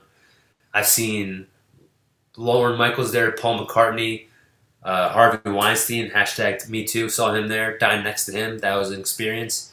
Just absolutely insane. Great service, but they it's also a restaurant where they, they like take their time. It's going to be like a two hour, two hour and a half uh, hour meal. Of like so, it's like they, they they don't rush out the food, which I like. The in between courses, they let you uh, digest a bit, which I appreciate. Amazing olives that- and oil and bread they put out. Can't beat that. Lance is my number three, Tony's. I think I've been there before. Really? Yeah, I think we were in the Hamptons like it was like four or five years ago, and I'm pretty sure It's been around we for a long for time. Yeah. I don't know. they have sure. everything. They have great seafood. They have steak. It was it's Like a yeah. dish. It was like we were went to it was like a nice restaurant in like a Yeah. in like a house like an old house. Yeah, pretty much. Yeah. I mean, I guess there's a few of those types of places, but I want I'll find out if, if that's where we, we went. Yeah, just, it reminds me of just the summertime. It's just fantastic. Yeah, if it's that same place, I mean, I remember the meal being very good. I don't remember what I got, but Yeah, Yeah. It's really they have like a, a pizza oven in the back. I think they have some pizzas on the menu, but like it's just it's a- not a place where you, you you can get pizza, but it's like there's a lot of better. There's some bigger Yeah. fish to fry. exactly. And they use the oven to like Especially make bread and other things. The seared halibut. exactly. How Nope. Bill Burr. No ifs, ends, or halibuts. Halibut Crusher. Absolutely delicious. I, I think we also saw Colin Powell there, and there's like Secret Service around. I saw, I think my parents saw Oprah there. Unbelievable. They got a free ice, free car and ice cream. Free car and free ice cream because Oprah was giving out free car and ice cream. Yeah. That was say Yeah. that was criticism of you. Yes. That criticism, I think, is almost like a little bit cartoonish. It's like uh, it's like Beavis and Hella Butthead. It's strong. Real strong. Well, my number two is similar to you, your number two. Might be surprising. We, I expected House to be your number one. You might have expected this to be my number one, but it's my number two. Lance, it's Carmine's. I've talked about this on the podcast since episode one.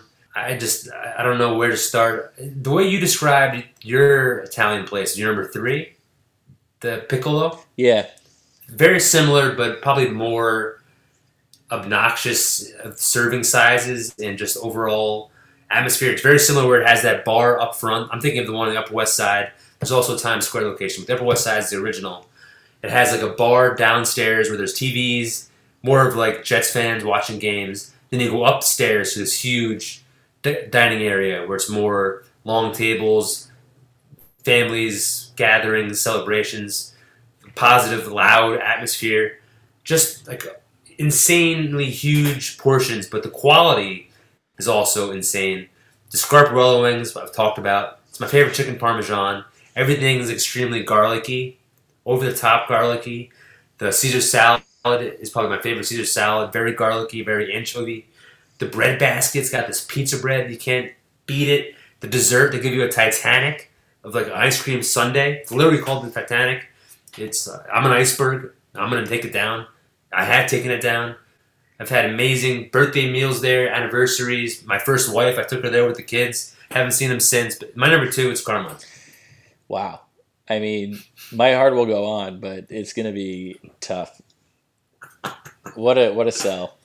I'm in. Dip dip me into everything, especially all the garlic.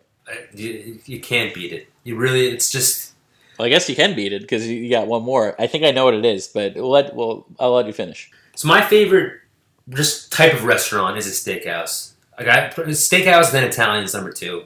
So my number one is my favorite steakhouse. It's Keen's on 34th, 36th, and 5th, and near Herald Square. Keen's Steakhouse.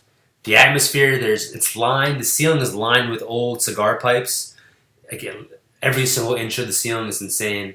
Just old school steakhouse. They put down a put down when you sit down a like basket of celery and carrots and blue cheese, which I feel like you don't really get at most.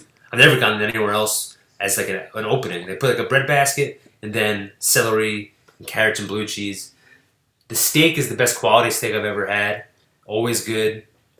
The sides are insane. They have some amazing hash brown. That's incredible. Great cream spinach. The martinis are big, oversized steakhouse martinis. The service is insane. Great atmosphere. They have a nice bar also. Always packed. Uh, yeah, Keens. I don't know what else to say. My number one. Yeah, so I I, I thought this was gonna be your number one because it's an like it's an event to go there because I'm sure you can't really go. You're not gonna go there on a Tuesday. Right. Not that you're going to go- Sometimes I, I would go there if my dad and I were going to a Knicks game. Yeah, go okay. before. Yeah, yeah. But it was like an event. It was Yeah. like we go there once or twice a season. Yeah, and yeah, I, we've talked about this a lot. Steakhouses are great. It's just not. Unfortunately, it's not a. I think there's so much good types of restaurants out there. I almost feel like I have to pick a steakhouse in New York that I'm going to frequent often. The only like high quality one I've been to is Peter Luger, and I thought it was fantastic. And I'm like, well, this is good enough for me. I don't. It's almost like I don't want to. I don't want to cheat on my steakhouse. Right. It's a different. Peter Luger's is also it's a whole different experience. It's not. It's like I don't know. how to- It's, it's much different than Keen's, but they're both the quality of meat is Yeah. insane. Well, Peter Luger is almost styled more, I think, like a not like a German beer garden, but it's it's German, and I think Yeah. you get that. It's like, I mean, I don't know what Keen's is like, but like it's not as um, maybe not as formal.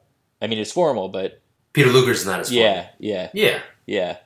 Um, I would- yeah, I would definitely like to go one day, but I also do feel like in the dreamland that is the restaurant, you know, that hopefully will continue to be the restaurant world. Steakhouses are um, it's it's one of They're- many types of, of great restaurants. So Right.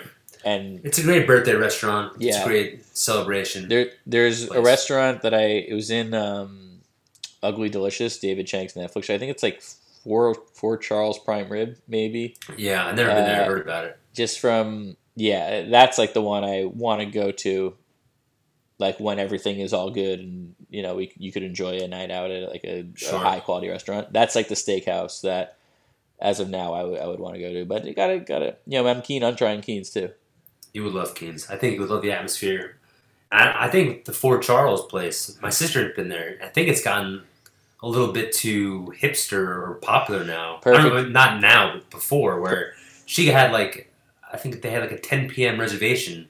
They didn't sit her till like midnight. perfect for me You know i'm a big hipster I do know that.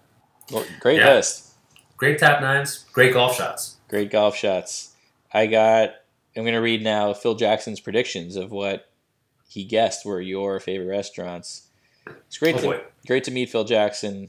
Also great to get his predictions. Sure. Phil Jackson, as always, led off with a nice, really novella.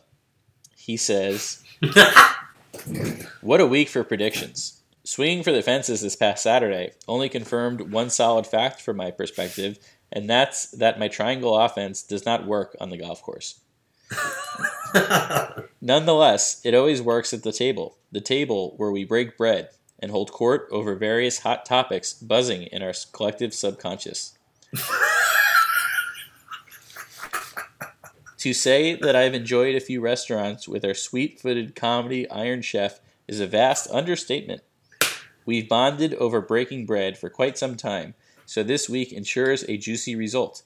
I don't expect to knock them all out, but I have a strong hunchback of Notre Dame on a few.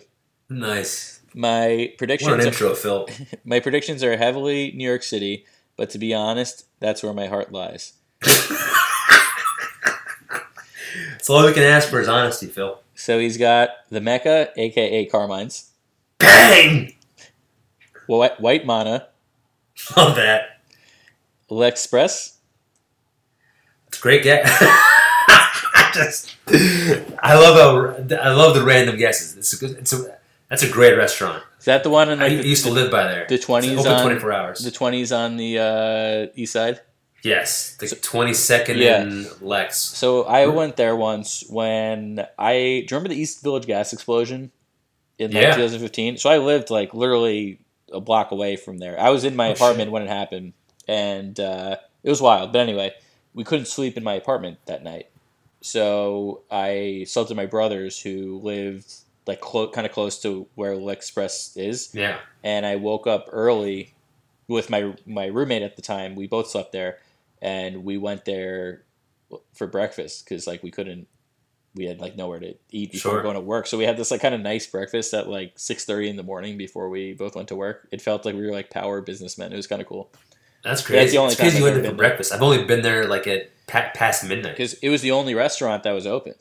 I don't know, Yeah. like, for whatever reason, like we couldn't find a diner that was close by. That's wild. Yeah, It, that's a great. I love that guess, but and that's a great restaurant. It's one of the few restaurants that it's like a. It's not a diner, but it's open twenty four a hours. bistro. It has like surf self. Yeah, it's a it's a bistro français. and I think it was Français. designed or it was made for people who went to clubs and for them to like go there after the club That early in the sense. morning. That makes that makes sense. The Polar Express. Nice. Keens, he's got bang. Jeez Louise, Phil. Momofuku Ssäm Bar. Wow, that's definitely in my top twenty. On thirteenth and second, unbelievable food. I've had some like the most craziest food combinations. It's also David Chang's restaurant. Would go there with uh, my Giggles and Cream co-producer Cac after some shows. Very special place. Great pork buns. I've never been there, but I've always wanted to go. I've been to the other one close by, the I guess the original, Yeah, the noodle bar. but it's a little different, right? Yeah, Yeah. this one they have a lot, a lot of different things. Always like different kind of dishes. So good. Then he's got the Smith. That is the last comic standing of, of guesses. The I, I like the Smith probably in 1985. Like I, it's it's one of those places where like my sister. It's a great brunch place to go. I've had too many bad experiences now to outweigh the good. I understand the guess. It's a classic place. One positive thing about the Smith is they give you when you sit down, they give you a bottle of seltzer and a bottle of, of, of tap water, which is nice. I guess they have a bubble machine. But the Smith to me, it's just it's, it's became it's became too popular and too uh, mainstream. Yeah, to me, the Smith, and I don't say this lightly. I, I feel like you know, like basic, like basicness. Yeah, It's like the pinnacle of that. The food, the food is fine, but it's not particularly good, and it's like No. expensive, and The way the atmosphere It's it awful. makes it seem like it should be better. it's a bad. It's just a bad atmosphere. bad guess, Yeah. bad atmosphere. Phil, you should be ashamed. Then he's got Katz's Deli. Nice guess. Love that. Love the Katz's. Love Katz's, but it's it's it's a whole thing. That's why It is a whole thing. Then the bonus, he's got Charlie Brown's. Another that's a great local diner by where we grew up. I was I was thinking about Charlie Brown's, but to me the Ridge outshines Charlie Brown's. Pretty sure Charlie Brown's actually. My mom mentioned that they're going out of business. The ones in my So, neighborhood. are you talking about it's like Charlie Brown's Steakhouse? no, Charlie Brown's diner, I believe. Okay, there's like a Charlie Brown Steakhouse chain that I guess is in around the country that I've I've uh, broken bread with Eric Seidel at Charlie Nice. Brown Steakhouse. I thought that's what he was referring to. I but I think guess he's referring to the diners. Pretty sure. Charlie Brown. I never really watched Peanuts. I mean, obviously, I, I read the cartoons. yeah, it was on TV when I was a child, so obviously I did not watch. Great guesses by Phil. I mean, there's always one out of left field, leg express, and then there's always one way off Smith, and then Yeah. the rest are spot on. Yeah, Kate had some fantastic guesses, and also had a couple of uh, topics that she wanted to uh, raise. You have some funny stories. So I, I will say that before you go, that my favorite restaurant is really our, our home where, where she cooks. That oh, wow, really trying to get some brownie points after the one year anniversary. You love to see that. The number one, her number one guess is Chow House. Got it. Then she guesses Kotobuki. Great guess. Not on the So list. so this was why I didn't put it. Number one, like I feel like for me it's more takeout. Okay. Not going there close to as much. Take as out getting sushi. And oh yeah, especially so growing up, there was one the next town over from where I grew up, and that was my primary experience. Going there is actually not that great of experience. There's always a wait. It's kind of like it's just like a lot. It's it's just it's more pleasant just going there, picking it up, having it back. The East Village one is good, but we've picked it up and gotten it back too. And the sushi is we've talked about a million times on the podcast. Amazing quality for the price. Probably the best intersection of price and quality for sushi. But going there, it's like that. Going there, it's a little like On the weekends, it's pretty bustling. This it's not. It's not great service, unfortunately.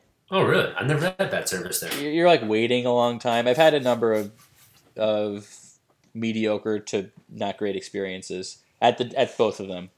Gotcha. Um, I talked about this, I think, on the pod. I mean, obviously, pandemic, you can't really knock anyone for, but this was a few several weeks after kind of you know the takeout takeout establish situation was established, but he told us to come at like six thirty, and we were waiting Oh, yeah, yeah, yeah. out in the cold until eight thirty. So you can't. that's you know, that's horrific. yeah. That's terrible. Uh, but all that notwithstanding, that's how good the sushi is for it's great value. But it, going there doesn't have that magic necessarily uh, Alright. for me. It's fair. I'd, I'd prefer having it at home And for breakfast. and for breakfast. Which is after. insane. Yeah, Then Arturo's. Bang. bang. Lucali. I thought of Lucali on, on yours. Guesses? yeah. I, I uh, strongly thought about Lucali. Didn't make the cut. That's an, I, I've always wanted to try Lucali. I feel like that's I've been there a few times and special. and kind of I haven't been there in probably five or six years, and I feel like I mean the first time I went there would have been 2012, and not that it wasn't popular then, but I feel like it's gotten mega mega popular over the years. Yeah, And now the, it's just the, like the owner's gotten very famous now. yeah, yeah. It was it was kind of like that, but I feel like now it's really like that. And I haven't been there. I've been there like three or four times, but I haven't been there probably in at least five years. And really, really good, but ultimately wasn't in my top nine. All right. Blue Hill, which we've talked about in the podcast a lot, the farm to table restaurant. Yeah, that's a, a great guess. I didn't say it. The so we went to the one in the city. Kate actually took me there for my birthday once, and it was unbelievable. And out of any restaurant, kind of changes how you think about food. I'm reading the chef's book right now that I talked about last Right. week. I think for my highlight, I've the the going to the farm seems like the experience. Also, we had such a crazy couple sit next to us of like that that the Live the, the insanity of them as amazing as the food was like that's what i remember Love that. Little they dinner were it was it was actually kind of sad it was like Oh. clearly they should be getting divorced and it was like the you know the the husband never saw the son and they were basically just talking about all their marital problems and it was clearly pretty much all of the husband's fault and clearly they were super rich like clearly this guy just worked nonstop and like the way they talked about things like and and then Farm to table, table to divorce. yeah, and then the, it was just so sad at the end. We like we they came over. It was it was the wife's birthday, and Oh, then jeez. and then she just like sent her home in a taxi, and they you know went back to work. Oh my god. Yeah, so that was just, it was just like so insane that uh and but the food the food was unbelievable. But those com- confluence of factors, and it only was have been there once. So That's gonna give you a blue dinner. Blue balls. Jeez Louise. Also, T.J. Miller was there at the same time. He's also a crazy guy. yeah. Then she guesses, which we just we talked about earlier, three G's in Florida. It wasn't on her list, but were- it was it was on. It your- was on thinking it was about off. It was basically I might have subbed it in for like Il Latini. It was kind of like I might put it in there. Yeah, I might not. great guess. And then maybe Peter Luger. Yeah. Overall, great guesses. And then she adds, also, I don't think he has these, but ask Lance about the wild restaurant we went to in Montreal where virtual reality was involved, and the time he had a sunburn at Clint Eastwood's ranch. Oh, yeah. Don't think they make the list, but definitely memorable restaurant experiences. Yeah. So Why were you at Clint Eastwood's ranch? So if you ever go to Carmel by the Sea in, I guess in California, it's like Northern California, a few hours south of San Francisco. Mont- it's like where Pebble Beach is, Monterey. Okay. There's a restaurant. Clint Eastwood, I guess, was the mayor there at some point, and he bought this ranch that I think was going to be torn down or something, and it's a restaurant. And there's animals and just a beautiful view and an amazing restaurant, and the food was good. But I had, I was coming off the day before I acquired the worst sunburn of my life. Gotta lather up, gotta reapply. It will never be beat. We did a, I think I've talked about this before on the pod. We took a surfing lesson in Malibu, and the wetsuit that the like the surfing instructor supplied was too small, so I didn't wear it. So I was like, I'll just go no no wetsuit, and I realized I forgot to put sunscreen on my back. So I was Ugh. just out surfing for like two hours in you know with with no sunscreen, back exposed, and I could like barely move. I was just like I was like I had sun poisoning. I was physically like sick. Like Yeah. it was, and, and Kate, and then Kate was having this like amazing time. She's like, "This is so beautiful. This is like the nicest." It was, it was beautiful, and you were eating outside, and the food was amazing, and it was such a cool place. And but I was just like trying to keep it together and not like I like had I was like if it was if we weren't at this like amazing, and it was kind of like the we we had planned on going there, and it was kind of the highlight of this. This we did it was this California So trip, suck it up. so I just sucked it up, but I was that was miserable. That is horrendous. We Jeez actually, it was so bad that it was the middle of the summer. You know, it was August, and we got to Carmel like a few hours before, and we started walking around. And I just started walking. And I was like, I- have to buy a sweatshirt. So I went into like a store and bought a sweatshirt because So then you have sunburn, then you're wearing a hot sweater in the sun. Yeah. It was it was rough. And then the Montreal restaurant was like this for Kate's birthday, I guess two or three years ago. That was like my my not her birthday for the holidays. That was my my present. And we get there and they like tell us that they first of all it's like in a different location. Like we got there and they're like we actually just moved, and it's like it was like a virtu- it was like a experience. They turned it into like an experience restaurant. The food was still really good but like you you're supposed to wear like VR goggles for a course and it was just insanity and we thought at the end they were just going to chop us up and eat and serve us it was really good but it was just like I can't even Well, describe what was the virtual was. reality for to see how it was made? Or, like, no it was, when, it was like it was, it was like an experiential restaurant and clearly it was like their third day opening like in business but like they, ne- they didn't tell anyone who made reservations that this was what it was going to be but clearly That's insanity.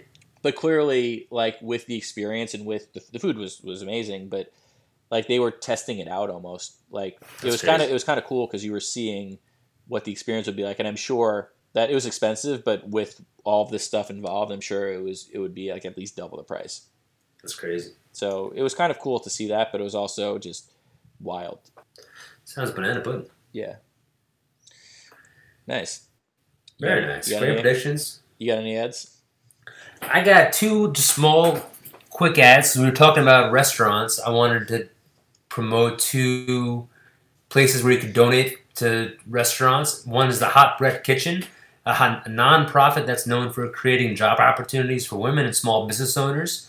The group is currently accepting donations for workers who are reeling from the ongoing coronavirus. That's the Hot Bread Kitchen. And then the other one is Service Workers Coalition. Uh, It, is, it was created in response to the hundreds of restaurant industry workers who were laid off due to the pandemic. This resource helps fund $50 weekly grocery stipends for out of work restaurant industry staffers. It is the Service Workers Coalition.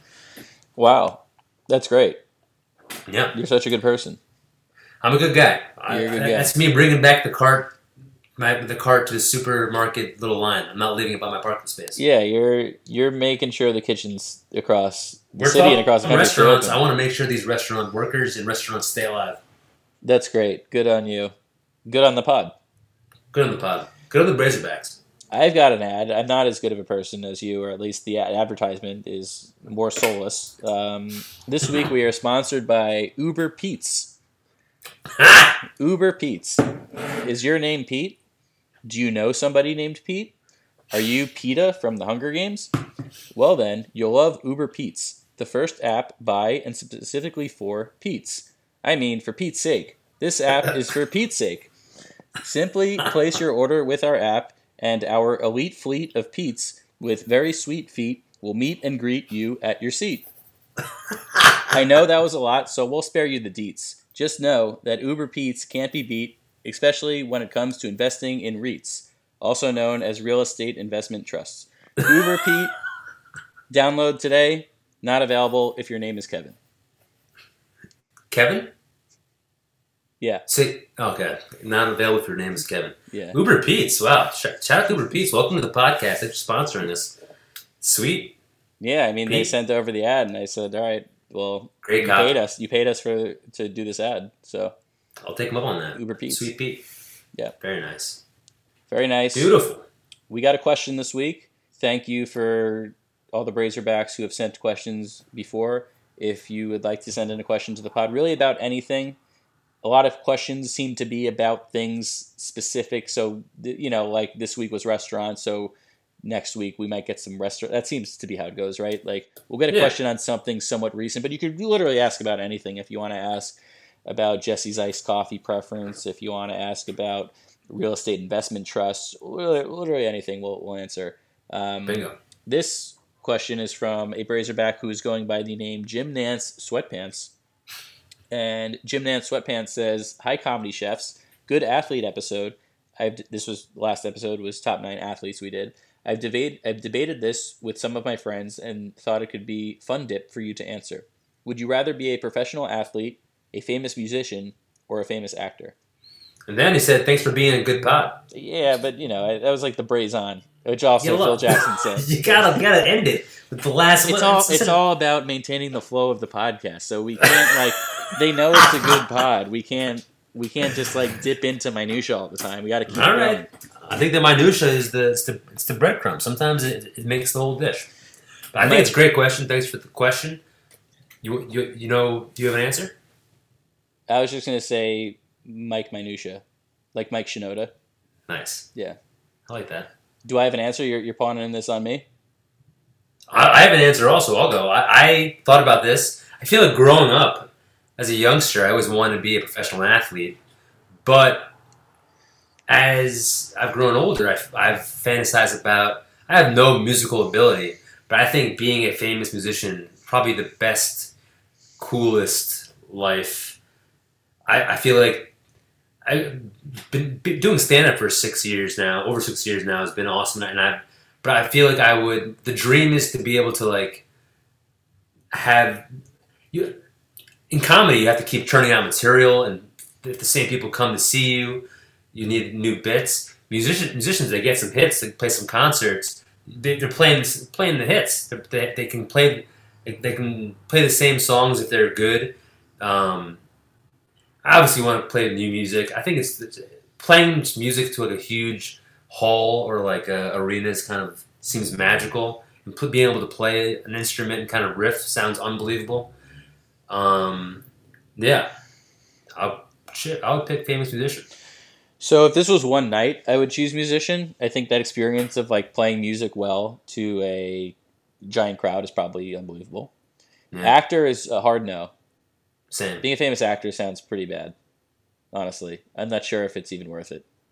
yeah Like it'd be cool to act in the movies, but everything else sounds terrible. yeah And then you gotta like have like Instagram stories about like social issues. you don't have to I think the, the best Well, if actors you are the ones don't- that like don't don't let you see their, their personality like Daniel Day Lewis you have no idea what kind of guy he is Yeah, but like I don't know. Now it's like it's just you gotta hide you have to actively hide you either have to hide or you have to like let everyone know how good of a person you are and that probably means you're not a good. and It's it's a, it's complicated. I don't know. Actor, I think, is the hard no though. For me, musician, I think is really cool and could be really cool, but I think you run the risk of like hating yourself strongly because Musician? Yeah, like you- you have. I've asked you this a million times and I never remember the answer. Have you seen a, a Star Is Born? I have not. Just like how I feel like you just easily get swallowed by the music industry potentially, and you end up making stuff that you hate, and you hate yourself and your art and all that. You know, One thing I was thinking about also about musician though is that you can't really bomb though. I feel like you can. You you know you're bombing, but it's not like if listen if you're performing a concert, people are gonna you, you can perform badly and people just are standing there rocking. If you it's the same thing if you perform well. Eh, I don't. I'm not sure. And then and then you got to like go in the studio and say like great day in the studio hashtag grinding and then you're traveling so much that you're probably just exhausted and you got to either like you have to like go through phases. Like you got to do drugs then you got to be sober and then you got to relapse and just a lot. I don't know if i could take it. Uh, your family life probably isn't good. So I'm, I'm going professional athlete and i'll tell you why. Number one playing things competitively is great and it's super it's great amazing. Yeah i think anyone a lot of people it's very demanding. I think a lot of people don't think about or realize the think we said this last time the, the mental and physical demands of, of professional being a professional athlete. But i think that you get that rush and all of the it depends on if you're a superstar if you're a bench player whatever but no matter what you're getting that professional experience you're getting paid well. And then your career is only 20 years so i could be a professional athlete and then i could turn around and open up a restaurant and that's why Right. i would rather be a if professional you're athlete if you're like not a top tier athlete, Even if feel you like are. even if you are downsides of the top of, of being a musician are kind of similar to being an athlete. A lot of traveling, a lot of the the media trying to tear you down once you get to a certain level. A lot of fan pressure. Yeah, but of- you're you're doing it for 20 years at the most and then people expect you to have a second act. Like they don't expect you to like a musician, you have to be like the same musician you were at 20 as you are even like look at like the Beatles. It's like they're or Paul McCartney. It's like the same thing kind of. I mean, he's evolved a little bit, but it's still the musician guy. And with like an athlete, the the max expectation is that you're going to be a professional athlete for 20 years. I mean, even someone like Tom Brady, it's like enough already. People are like, you got to move on, dude Right. and you could be a coach. Could, that, I mean, that's what I think is so sad about Kobe is that he like was clearly doing and was just starting on doing a lot of amazing things, and He You know, won an and- Oscar. yeah, he won an Oscar. He was like starting businesses, venture capital stuff, like clearly taking his prowess that you know he applied to basketball and applying it to a lot of other things. And I think that's what's what the actual real benefit of being a professional athlete is. You have that, you acquire that mindset, and you're able to to apply it to a- lot of different things. And then you're not fair. expected to like be the LeBron James of, of basketball for Right. for, for There's- 40 there's- years. there's- uh, that's true. You can always have like, and the stakes are lower for your second Yeah. act. You can you can do that with anything. I mean, Justin Timberlake became started acting after a while. yeah, but, a bunch of but, but people are still like, all right, when's his next album coming out? Yeah. Bo- both both good answers. Both good answers. Want to move in the groove into our is that a QAB? Let's do it. I'll get on base. I got a simple one, quickie. I've been doing a little bit more cooking in my actual kitchen, and I was talking about Carmine's and how much garlic they use. I love garlic. I'm pro garlic. I can't figure out how to not burn my garlic. I I've, I, I want to use garlic in all my dishes. I've like been looking on YouTube. You got to put it in later. Put, if you put it in too soon in the oil, it burns. I no matter what I'm cooking. Last night I, I cooked chicken thighs. I put in a bunch of garlic Mm. it was burnt to a crisp. Black garlic. I don't know what to do. I don't. I don't. I don't want to put it in there at the end and have it be raw. If anybody, if if you have any tips, garlic to me is cooking it. It's QAB. Maybe I'm QAB. Maybe I'm goose after all. How do you how do you put it in? I slice it up. Usually, usually I'll slice it up thin, and then when I put in the oil, let the oil simmer. Then I put in the garlic. To to I've always thought that you infuse the oil with the garlic, and that's how you like you always start a dish. But after a while, the garlic just either evaporates or it burns. So what you got to do is take you have like a chef's knife. Yeah. So take that, like put it like parallel to the you gotta and you gotta almost like hammer take the garlic, Smash put it under, smash yeah, smash the garlic. You It's not fine. gonna burn. Burns way less than if you slice it. Okay, I'll do that. Because when I you haven't when you when you slice the garlic like straight up, it a lot of the juice it like doesn't the, the juice isn't as I guess it gets rid of the juice. okay, well, So- there you go. Yeah, that's what I've been doing, and I mean the downside is that you get larger chunks. I love a large chunk. Yeah, I I love I don't I don't consider it a downside. So I gotta smash. So, But- see, or- I've been putting in either I'll slice it or I put in a whole clove without even touching it. And Yeah, it burns then- that way too.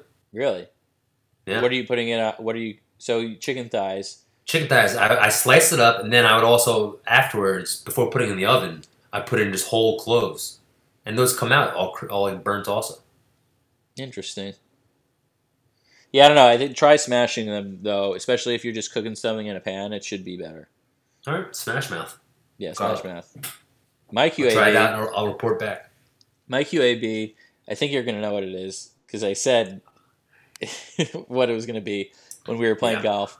So we play, we had a, a nice time playing golf. Really great time. The only negative thing about it was this ranger, the golf ranger. Is that the Yeah, right name? Yeah, I think it's fair.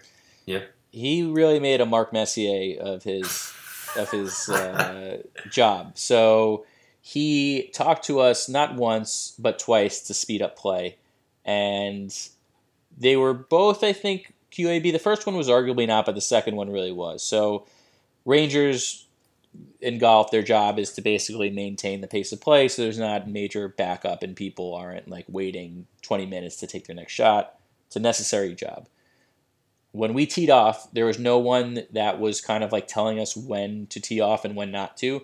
So when we teed off, the group ahead of us was already like a full hole ahead of us because no one ever said, "Okay, you're up, Right. tee off." We just realized on our own that it was our time to tee off, so we did. So the ranger the first time says, "Hey, the first the group ahead of you is way ahead of you. Could you speed it up?"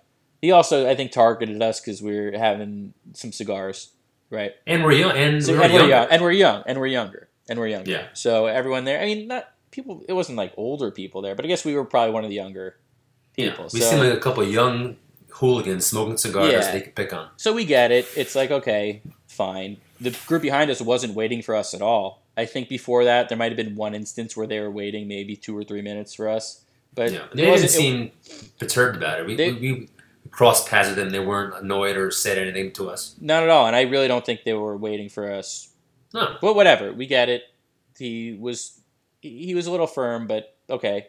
So we did speed up. sure did. and we sped up so much that like the group behind us was like well behind us Out of sight. several holes.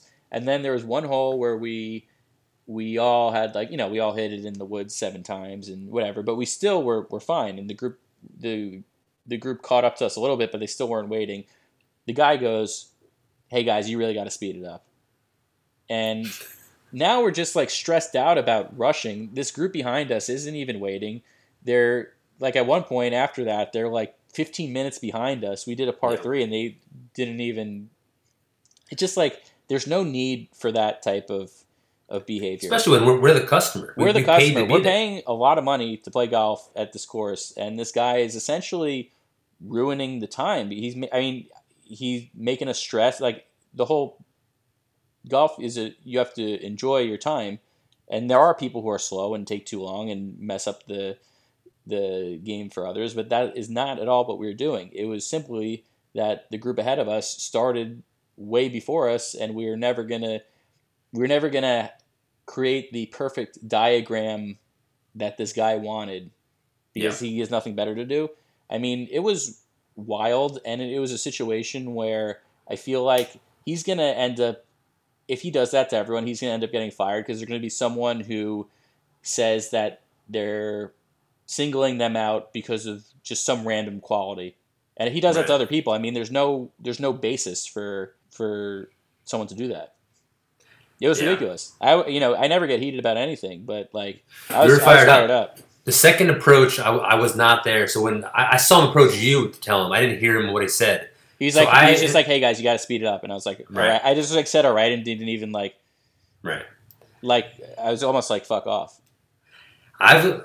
It's one of those things where, first of all, I, I feel like when you when you think about going to play golf, it's one of the things you forget that like, it- just kind of annoying that there's people in front of you and people behind you that there's a pace of play. But he definitely went after us because we were younger, uh, and I just I've gotten used to. In high school, I played a, lot more golf than I play now, and the place we used to play, a place called Orchard Hills, there was like these old guys that are just like the starter, and they check you in, and they just resent. I think it's similar to this guy in the Ranger. They just resent younger people playing golf, and that we we can play golf, that we're we want to play golf, and they just th- their approach, and they're always looking. The, the guy was targeting us all afternoon. He was looking he was looking to get us. It was a literal gotcha moment. Like the second that like we were so far ahead of them after he told us to speed up. The one time out of the rest of the like ten holes after he told us to speed up, the one time where we weren't just like absurdly far ahead, he decided to pounce. Yeah, It was just insane. Like if someone asked us how, it was to the point where after we just like went into the parking lot, but if someone at the course asked like how it was, I was gonna, Yeah. I was gonna say, I was like, listen, I know pace to play is important, but it just was very unnecessary, and like that's the thing where it's like I wouldn't want to come back here because of that. Yeah. It's just out of line, and I, I, I feel like I never get mad about stuff Yeah. like that at all. well, I agree. I feel like I was just able to. You can't let. That that guy just was on a power trip. That guy loves his job. I don't know if he loves it, but he, he loves telling people to speed up, and like, it's just laughable. I, I, I he would have never said that if we were a forty year old Yeah, guy. and it's stuff it's stuff like that that makes the world a worse place. You can't treat people. I mean, Yeah. not to it, it's it's not to draw any parallel to anything in the world, but it's like that type of behavior. If you apply it to other positions and domains, it creates a very, I think, very bad precedents in a lot of different Sure. different facets of life. Yeah. I think that club also October said that it used to be private now it's public. So it Yeah, might be like- he, he's a carryover. He might yeah, hold guy- resentment that we have access to this yeah, course. The guy's like mad at the public. Get over yourself. It's like Yeah. you get over yourself, guy. We gotta get that guy on the podcast or make sure he hears that QAB section. Maybe he'll change his ways. I don't think so, but All right, Yeah. should we bring in the closer? let's do it. We're fired up. I feel like you should bring in the closer. You, you have a little fire in your eyes. I feel, like, I feel like you do. All right. A three, a one, a one, two, three, four. Bits, bits, bits, bits, bits. Come on. Bits, bits, bits, bits, bits. Come on, Bits, bits, bits, bits, bits. Bits. Hey now. Bits, bits, bits, bits, bits. Bits, bits, bits, bits, bits. Bits, bits, bits, bits, bits. Bits. Very nice. The last thing I'll say about this guy is Oh that no. by the objective criteria that his job is supposed to judge by if anyone is holding anyone up, we were not doing that. I agree. I feel like I don't know. Like I feel like he almost wanted an argument, and we yeah, weren't it, going to give it, it to him. it- it did feel like that. Yeah.